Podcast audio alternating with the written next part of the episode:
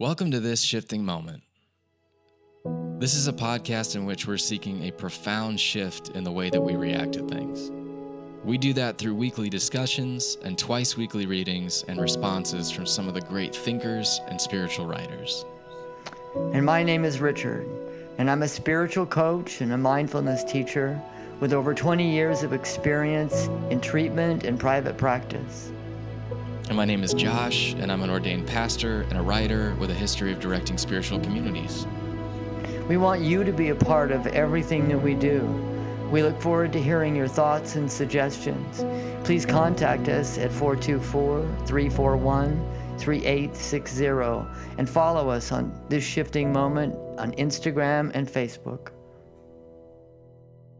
I don't know that I really gravitate to anger a whole lot now in my life, but there was a big period in my life where it fueled almost everything for me. Uh, just a lot of anger at myself, a lot of anger at my situation, uh, anger at other people, um, a lot of pointing the finger and blaming.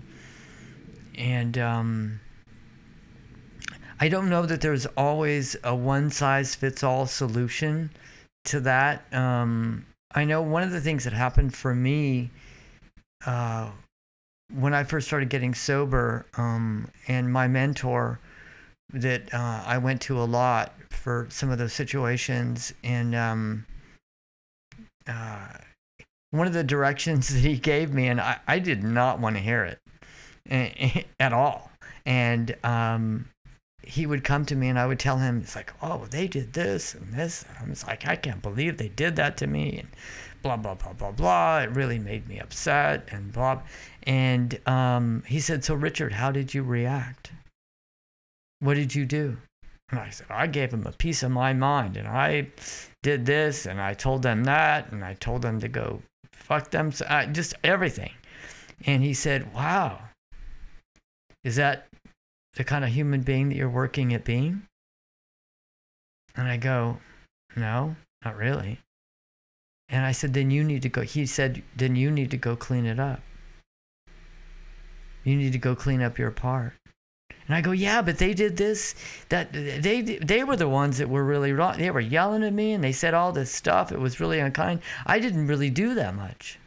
And I said, it doesn't really make any difference of who had the bigger part in it um, he, he said is if you did something that is not who you're working at being then you have to go clean up that part of it. What they do is not your business. What you do is your business. And so for me i think a lot of anger is about um, you know when i get angry what am i doing with my anger? What am i doing with my anger? If i'm if i'm getting mad at somebody else because um, they've done something to hurt me or they've criticized me or unjustly judged me for whatever whatever. I mean it's like i can have the anger and i and i, I am a firm believer that it's important to be able to express our anger. Uh, because if we don't express that anger we stuff it down inside and, and it festers and it become it can become a lot larger than it needs to. And so i think each one of us needs to figure out how we're going to handle that anger and what form of expression it can take. It can uh, sometimes, you know, calling a loved one and venting, and sometimes calling a mentor or a speech a, a teacher or whatever. Sometimes, you know, sometimes I've had many times where I've had to grab a piece of paper, and I get really angry at the paper, you know, and just like tell, just say everything that I need to say. I just get it out for me, you know, a lot of times you'll hear people punching a pillow or yelling and screaming.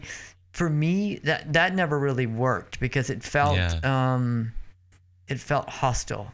You know, it felt almost yeah, like I was engaging in, in violence. Right, right. Because if you're putting that somewhere, you know, the chances of you actually acting out in a real way become become bigger.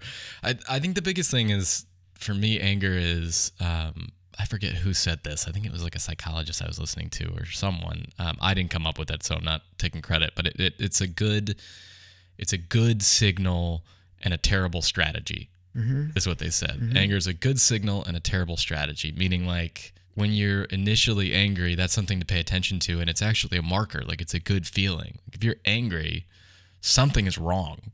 Something in you is saying, I'm not where I'm supposed to be. Something unjust has happened. Something, you know, it could be any number of things, but it's alerting you to go, hey, something isn't right. Something's not right inside of me now. And that's the signal, right? So we're supposed to pay attention to that signal, but it's not a strategy. So I think the strategy goes into like, okay, well now this is going to be the pattern that I live my whole life by. And I I've done that. My my life is incredibly angry. It's only in the last like year or two that I've realized that most of my um my life and my even my faith was was a reaction against something. So it was like I was always pointing at something that I was angry at and doing the opposite of and in that way I was kind of like, you know, like I had this contrarian sort of way of living and that only works for so long. Like that won't take you like just just resistance and dissonance and anger against something as a reaction may take you to like the protest. But once you're at the protest if you're still angry at the protest like you're gonna have a violent riot right? Like Right. The, the idea is anger could plan the protest and the protest is this peaceful beautiful thing because anger took you there and now the strategy becomes how do we how do we move this from not like anger or sitting down so not like fight or flight but but somehow like a third a third way like a different way in there um and i think that's exactly what you were saying about like it's how we react to it right Right, not- right. yeah I mean, yeah. I yeah, I think you know, a lot of times if we really get down to the nitty gritty of it, it's it's because there's some kind of hurt inside, you know, that um that that we hurt on some level. I think there's there's a basic fear that we might be hurt more, you know. That and you know, my mentor always told me that the anger is a manifestation of some kind of fear. It's fear of losing control, fear of not being in control, fear that things are not going to go the way that I want them to go, fear that I, I'm not going to uh, uh, feel what I want to feel or get what I feel I need to get. Um, it's ulti- I think it's ultimately is about that, and it's it's that control thing is um, and I to me I always have to remember that I'm responsible for my feelings. which is such a bummer to tell I mean, nobody likes to hear Nobody that Nobody likes to hear that, but it's the truth. It's my feeling. My anger is my feeling. People outside of me are just doing what they do. Whether I get angry about it or not is really kind of up to me. I'm the I'm the one that adds the anger. Right. That's a really important distinction to make is that yes, we're responsible for our feelings, which which when I first heard that, I was there was a certain amount of anger that rose up in me. I think a oh, therapist was the Oh, most one that said people that do. Pe- people was like, recoil at that. It's like what? I'm a victim here, Yeah, right? but like this and then they start pointing the finger and it's like, look what they just did to me. Look what they just did to me. And I go, no, they're just doing what they do. Yeah. This is what they do. These are unwell people that Yeah. are that are kind of saying mean things about you. Th- These are like unwell people. My reacting to it is really my choice. I can react or not react. Um, and it's it's I you know I can give it power over me or not power over me, and sometimes we have to recognize that I'm giving it power over me, and and that's okay. But really, what it boils down to is what am I doing with that power? And the hope is that I wouldn't cause more hurt, Right. This cause, cause more and that harm. that is that is the the big thing with anger is the natural reaction I think with anger in particular, at least in my experience, the people I've worked with and then myself especially is if someone gets angry for some reason, unlike almost any other emotion, we latch to that and match it. And we don't just match it, we tend to heighten it, right? Yep, So like yep. if you're angry at me, I'm going to come back and then that just creates this cycle which I think, you know, I think um it's like I'll show you. yeah, it's the myth of redemptive violence, right? Like Mm-hmm. it's like if you bomb me, I'll just bomb you back harder, and then you'll bomb me back harder, and before you know it, there's just no, it never ends. You have to have something that that sort of ends that. Um, The ends the trail, Pattern. the trail, the pattern that br- br- breaks the pattern. You know. uh, this is my favorite nerdy thing to to go. And I don't know if we ever talked about this, but have you ever heard of Walter Wink? Or like he's a uh, theologian and thinker, and oh man, when I learned this, this changed this changed everything I thought about, like about especially about about Jesus. Uh, not in like a. As soon as I say Jesus, I know people go like, "Oh my gosh!" I'm, I'm just talking as like a smart theological teacher here. This is insane. It, he basically outlines like, um, and and it wasn't just Jesus. Like uh, Gandhi patterned his resistance like this. Martin Luther King Jr. patterned his resistance like this. This peaceful protest, and the way they did that was third way thinking. Mm-hmm. Is what Walter Wink basically says. But the, his key example is these sort of like three examples that we have Jesus where it's like a reaction to something that happens. Like so, one is turn the other cheek, and we've all heard that. And then one is go the to go the extra mile, and that's kind of a common saying now. And then the other one really isn't a common saying, but it's like if someone you know sues you for your cloak give them your tunic as well right so like these are mm-hmm. kind of these reactions that jesus says like if something bad or anger happens to you or fierceness happens to you react in this way. And a lot of times we think when someone says, um, and this will be a nerdy diatribe, but bear with me because it's so stinking worth it.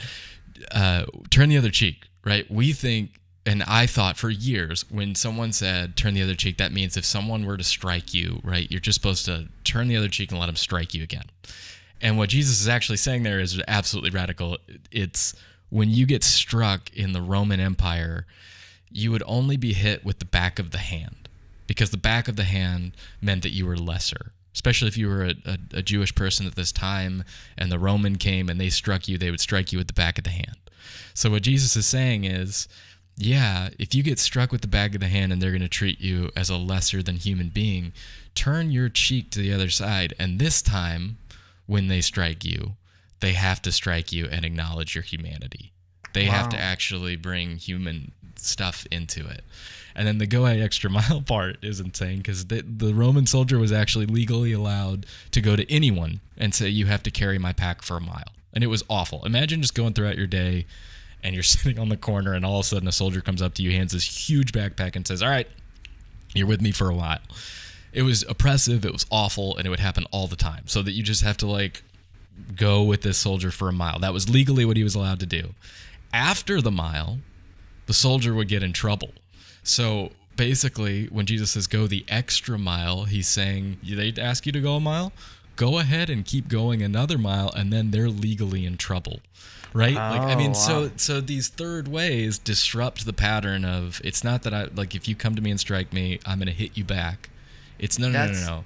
Find wild. a way of rethinking. Isn't that crazy? Yeah, that's so, so wild. yeah, that's the that's the the third way that I always try and think now in terms of like if if anger enters the scene for me, how am I reacting to this that's actually creative and not more destructive?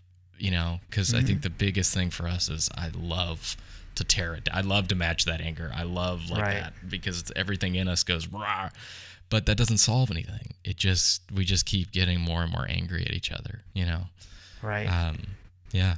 Yeah. I mean, it's it's easier to get it's easy, easier to, to get angry than it is to say that you're hurt.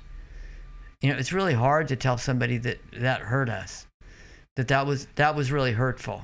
But how disruptive would that be, right? Yeah. Like if you're angry and then you turn around and you say, "Hey, you know what? That really hurt me." Whoa. Like it, all of a sudden, what it what it does is it diffuses the situation in in a way, and it it shows an example of how of how things could look. You know, mm. you begin, mm. you can actually set the tone. You're re- reframing everything and say, yeah, wow, that would re- that was really hurtful. Because because that's what it is. Is what are we what are we doing here? Um, we're not really because our expectation that we're changing their behavior is not realistic. And, and so, what is the expectation here? If I'm really working with my anger, the expectation can't be about them changing. It has to be me dealing with the way that I respond and react to things. And so if I'm really working with my anger, I have to direct it inward. And so it's, you know, what what is my goal here? If I'm experiencing anger, do I want to stop the trail? And that's I think what my mentor got me it, it really hit me squarely between the eyes because I, I started to realize if I have to go up to somebody and say, you know what? I know we had a conversation a little bit earlier, and um, it really, I it really got to me, and I I know that I raised my voice, and um, I may have said some things that were hurtful or harmful. And I just want to let you know that, that I'm working on that. That's not kind of who I want to be today. And, uh, and it's really hard for me. And so I just want to let you know that I'm, I'm working on my part with no expectation that they, re- that they own their part or anything. I, I, I, you know, it's funny. I had a client that, um, that did that last week, and he said, "Well, I, he said I can go have a conversation and kind of clean up my side of the street." And I said, "Yeah, why would you not do that? That's not who you want to be, is it?" And he, he would go, "Yeah, it's not who I want to be." He said, "But what if they what if they get me upset again?" And I go, "Well, at least you'll know that you have a different way that you can respond because you're in the process of cleaning it up." He said, "What if they get me really upset again?" And I go, well, then you'll go back and clean it up again. And I can tell you, from me having to go, when I first got sober, I had to go back and clean up all kinds of shit all the time because I was like an angry dude. I was not, I, I was prone to arguments and my way or the highway and don't tell me this, don't talk to me about that kind of. It was all that kind of stuff. And every time I would bring it to to my mentor, he would say, "Well, probably have to go do some cleanup." and I got really damn tired of doing the cleanup. and so I, st- I I had to really take a look at my at my my response, the way the way I carried my anger. Um, yeah, I was just my eyes were squinting, and I was just waiting for the next person to offend me. What an exhausting way to live, too. Oh, it's exhausting. and then I just I had to temper my reactions, and I'll, I'll show you. I you know I, I had a small I had small guy complex you know I'm a, I'm a t- tiny guy and I just I if I just wanted to make sure that I was heard and again it comes back to fear. Fear of not being heard fear of not being in control fear of um, fear of losing control. It's almost like I think that our primary reaction to anger is injustice right? Like right. even if we're you know, we live in Los Angeles. If I'm sitting on the 405 and there's bumper to bumper traffic and someone's acting like an idiot, it triggers the same response in me of injustice as if someone just like broke into my home. Like for some reason, my brain and my body still react at that level. And that's why I get so frustrated. Like it's like I have there's something in me that goes, "This isn't right." So, it's, right? A, so I bring, yeah. It, it's it's it's what they call justified anger you know when we and we and when we characterize it as anger that's justified that that means we hold on to it and who's hurting from having justified anger? We are. Not the not the people we're angry at. We're the ones that are hurting by holding on to justified anger. Because we almost we almost hold like this in, internal brace. We're just we're just bracing for the next moment when we feel offended. Well and the worst part about that is you begin to carry that stuff around and then the next time you do get offended all of a sudden you're reacting with a totally different level you've you've just Way loaded the, the gun top. you packed it in there and then someone you know cuts you off and all of a sudden it's a nuclear meltdown and i can't tell you how many people i've been around where that's you know and, i, I and call you go, it wow that was like really way over the top for given the situation and and it, and again it's like we're this is to me, anger is one of the things that we're we've got to give ourselves permission to do it imperfectly. You know, we're not going to always react. We're not. I mean, I think it's unrealistic for us to just like calmly go, "Oh, this is fear," you know, or or "Oh my God, what an unwell human being you are."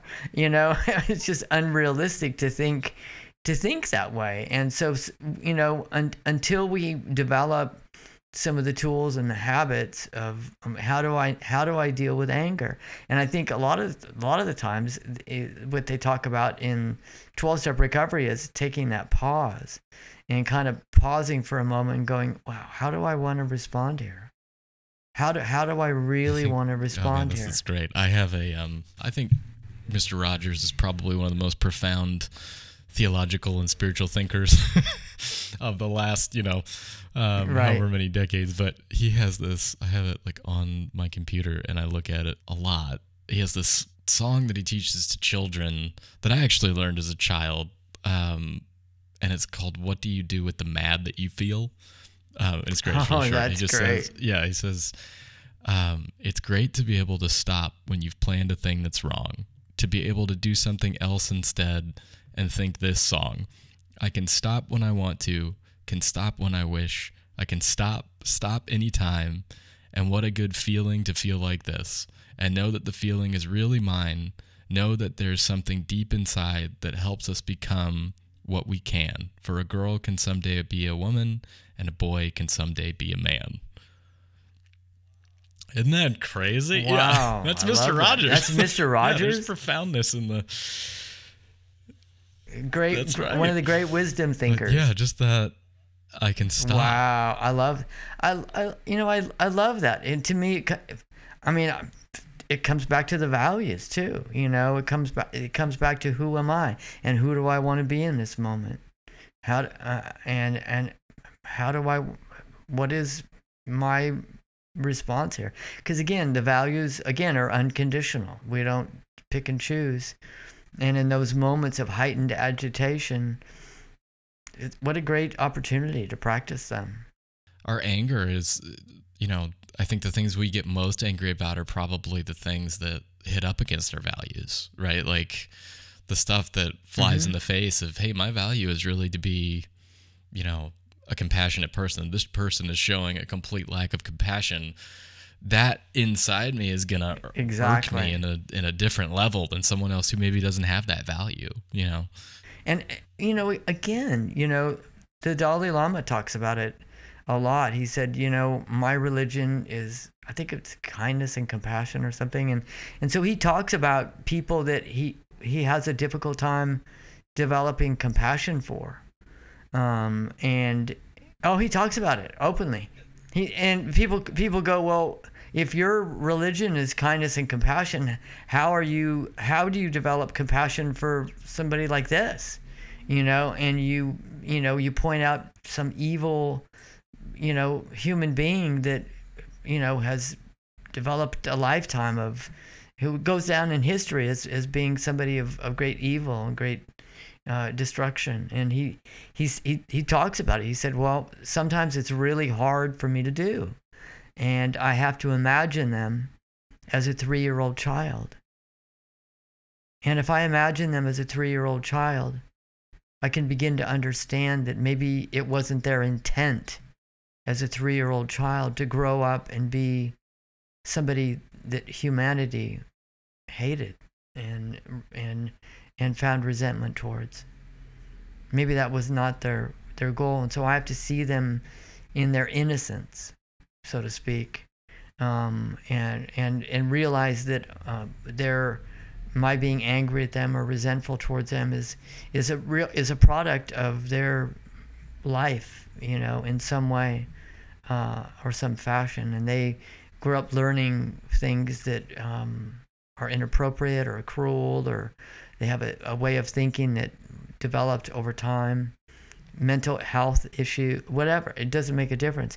But again, it comes back to that anger. We develop resentment towards people, and we have to look at what our Yeah. part in that resentment is. Yeah, I think that's that's an amazing way to view the world because yeah, I just think to view to just remember, hey, at one point this person was just an innocent, you know, child. Like that I love that idea. that, Like this person was 3 once. Like what are you going to do? we all were. And and and I yeah, I I think that brings a whole like when we're viewing the world with that level and that sensibility, it becomes so much more difficult to uh, label someone as the other, you know. And I think that's where a lot of our anger comes from, is Mhm. because we give people otherness, because we can't, you know, if we separate and cut Right. off their sort of humanity and just they're the other, right? Like that's that's Mhm.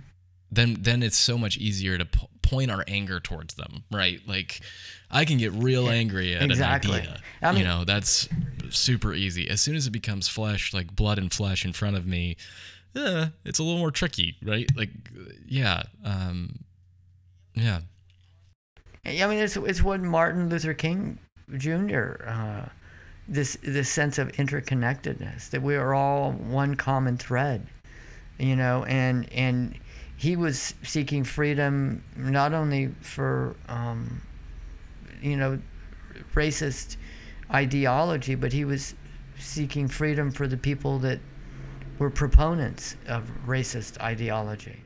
I became a like legitimate, you know, full blown pastor, started my own church and, and was leading a congregation. I'd done ministry and stuff before that, um, in sort of associate roles and stuff, but I actually took over and and started this or yeah, restarted this church in 2016, right before uh, that that major election happened, right? Um, and it was a really weird time in the Christian world because you know, kind of the Republican Party was very evangelical Christian, and so you had sort of like those people hanging around, and then you also had like I, you know, the progressive church that I was leading was like some fiercely liberal people on the other side, and we had all those people in the same room, mm-hmm.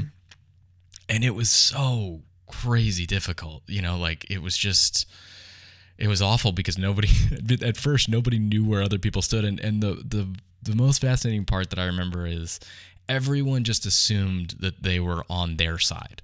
So everyone thought that because I'm in church, wow. everyone should think this way. Right? The liberals thought because I'm in church, everyone should be wildly open and giving stuff away and inclusive and and all of that and then the republicans thought you know everybody should be on this side of things and and on the right side of things because that's what the bible teaches and everyone was completely genuine in their idea that like this is exactly like what god wants or what everyone should believe because we're in this place and i just remember holding that tension for years. It's probably wow. That must have been really difficult leading a community like that, right? Yeah, it, it felt like this dance of constantly having to be, um, you know, I I I was in a position where I knew all of these people, so I know I know their real heart. Right, I know what's going on in their family. I know how much they love their kids. I know how much they love like, you know, um, justice and compassion and all these amazing things. I also know that some of their ideas were completely outlandishly out of whack, and like, and I had to kind of go like, all right, you can, right. you're human beings are so complex. Like you can be, you can be so many facets of different things in your little human body. Um, but yeah, it was, it was a, uh, an incredibly tension feel filled dance to try and get people to, um, compromise or meet in the middle or see each other. And and really I found the only way you can't manufacture that at all. The only thing you can do is put people in a room together and have them be in proximity together. I think one of the most powerful tools we have in society is being in proximity. Like it, it doesn't matter, you know, like if you're stuck in an elevator with someone who believes the exact opposite, completely You're still different. Stuck in that elevator yeah. with each other. You guys share that in common. Like, I mean, and and that's, you know, I I have lived near the beach for almost ten years, um, and whenever I go to the beach, I see people from all walks of life staring at the same sunset, and I always think to myself, like, how many different stories are now staring at the same story and interested in the same thing. You know, we're all drawn to beauty. We're all drawn to that bigger thing and I think sometimes, you know, um, sometimes you see that in like natural disasters and earthquakes and, you know, things that ha- affect, you know, a whole community. You see people stepping up to the plate for each other, you know, and it's usually without regard to their belief system. You know, it's, you know, left to their, um, left to the circumstances. Um, people, we start to see heroic acts um, and people really stepping up and acts of kindness. And it, you know, that's one of the things that kind of transcends um, our belief systems and politics and you're separate, you're different. Um, you know, and I think that's as difficult as it is to, to, experience some of the natural disasters that we've had over the years. Sometimes those natural disasters allow us to see our, our humanity, our, our humanness.